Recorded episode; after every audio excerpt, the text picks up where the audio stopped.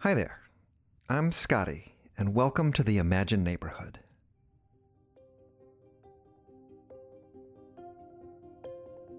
If you've listened to any of our episodes, you could probably guess that this is a show for kids and their grown ups to talk about their feelings.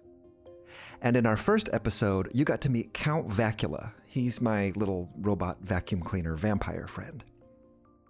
And he told us about feeling scared.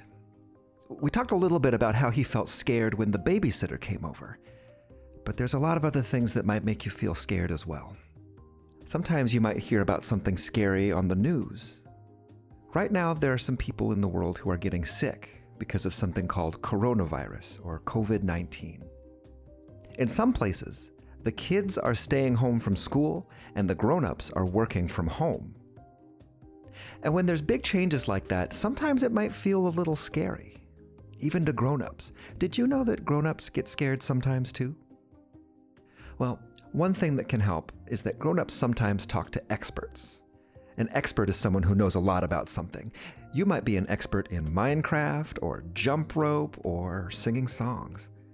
And in the Imagine neighborhood, we have an expert named Dr. Sherri, PhD. Dr. Sherri,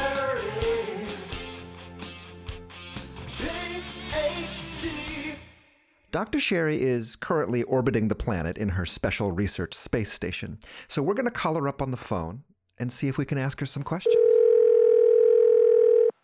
Hi, Dr. Sherri. Hi, Scotty. How are you doing? I'm good. I'm good. Um, so it takes a lot of people to make uh, the Imagine Neighborhood show, and Dr. Sherri is one of the people that works on the show. Dr. Sherri, can you tell us what you do on the show? So, I'm a developmental psychologist. So, that means I'm a scientist who does research to learn more about how children learn and grow.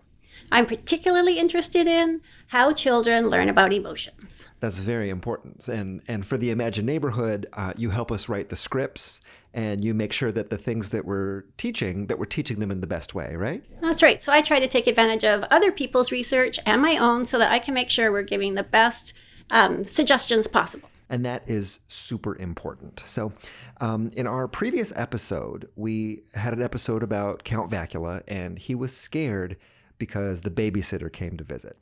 Now, there's a lot going on in the news right now about coronavirus. So I wanted to see if you had any advice for the kids and their grown-ups who might be feeling scared about coronavirus and ways that they can talk about that. Yeah, I think that's a great idea. Thanks, Scotty. So, I think first of all, I want to let everybody know that feeling scared is perfectly normal.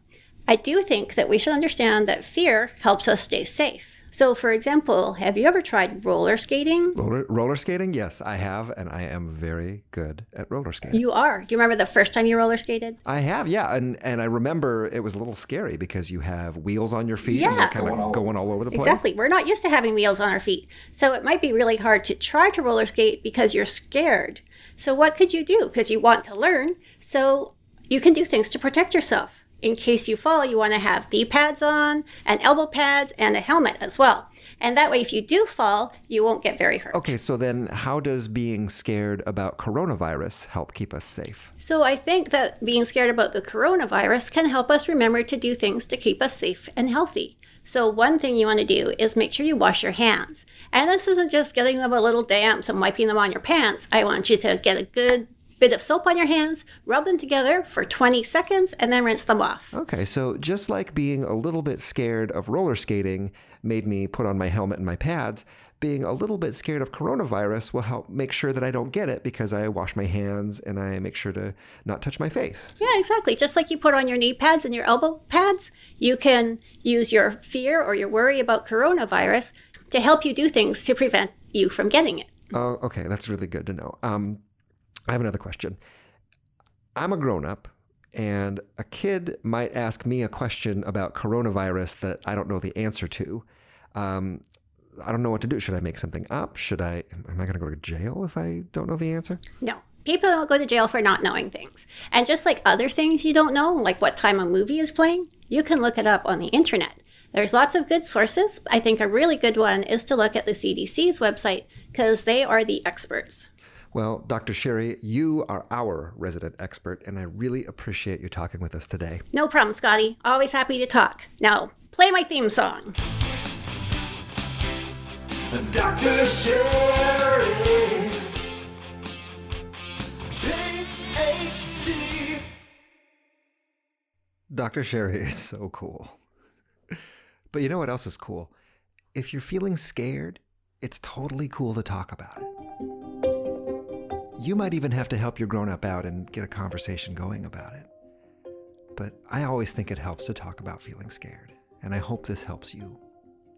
If you have any other questions about feeling scared or how to start those conversations or even about the Imagine Neighborhood, head on over to our website, imagineneighborhood.org.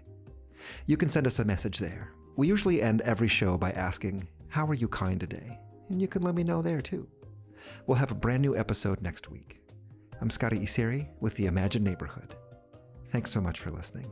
How can you help today?